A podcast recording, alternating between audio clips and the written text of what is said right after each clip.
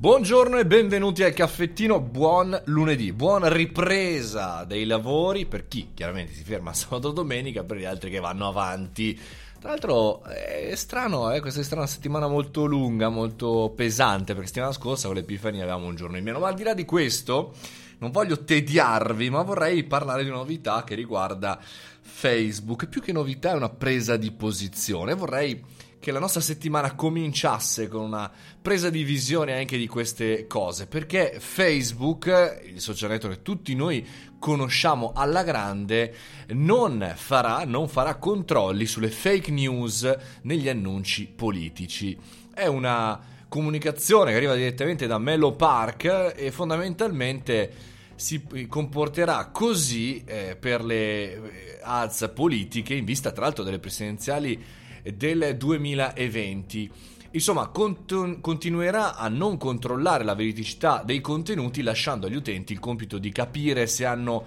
a che fare con una fake news per tutelare la libertà di espressione. Questo che sto leggendo con voi insieme da questo articolo di Wired che però ho anche confrontato su altri eh, portali americani. Si apre un dibattito, eh, nel senso che su Twitter le campagne pubblicitarie verso il mondo politico sono state fondamentalmente bloccate, nel senso che non si può fare pubblicità come in passato eh, per il social network del cinguettio. E invece cosa molto simile su Google che ha eh, invece preferito limitare il targeting di questi annunci per cui insomma non ci sarà la possibilità neanche lì e quindi, e quindi cosa succede che chiaramente se andiamo a vedere i dati più dell'85% delle campagne pubblicitarie dei candidati alle presidenziali statunitensi hanno già e stanno già utilizzando Facebook non utilizzano altri strumenti. E quindi cos'è? È Facebook che vuole mettere in tasca tanti quattrini oppure è un'ottica di libertà di espressione? Allora, come sapete io sono sempre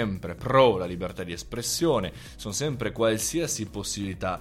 di far sì che l'utente comune si evolva in un utente un pochettino più intelligente. Però abbiamo già avuto esperienza sia in Russia che in Italia che, che in Spagna che negli Stati Uniti di problemi eh, di gestione degli utenti. Perché? Perché gli utenti comuni, i cittadini comuni non sono eh, così esperti nel riconoscere fake news, news, informazioni e via dicendo. Anzi, talvolta eh, è proprio su Facebook no? che ci sono i leoni da tastiera, quelli che condividono, fanno like, eh, danno campagne allarmanti, lanciano magari catene di Sant'Antonio infinite, se condividi questo su mille... E quindi è chiaro è chiaro che lì eh, purtroppo la libertà di espressione è una cosa diversa, lì non c'entra la libertà di espressione, per quanto mi riguarda è un controllo della pubblicità, è un controllo della pubblicità che secondo me se la tuteliamo in televisione, se la tuteliamo sui giornali, se la tuteliamo eh, negli esercizi pubblici e chiamiamolo così offline,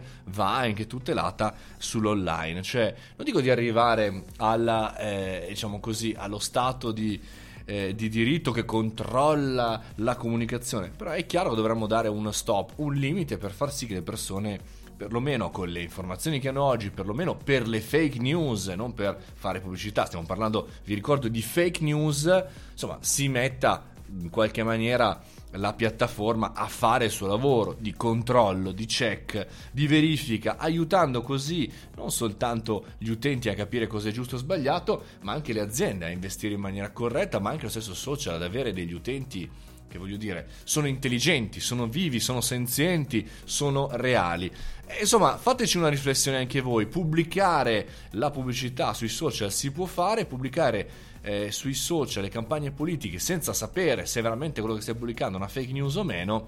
insomma, credo che non ci sia molto da discutere, ma la butto sul vostro caffettino a voi davanti alla vostra macchinetta del caffè del vostro ufficio o di casa vostra, a voi il compito di capire se da una parte all'altra. E mi raccomando, forza e coraggio, questo era il caffettino, io sono Mario Moroni e come ogni lunedì, martedì, mercoledì, giovedì venerdì, ogni giorno sono qui pronto alle sette e mezza per raccontarvi qualche news nel mondo social, nel mondo impresa, startup, per voi e per noi che in qualche maniera ci sguazziamo. Se vi va, www www.mariomoroni.it. Io sono lì, vi aspetto.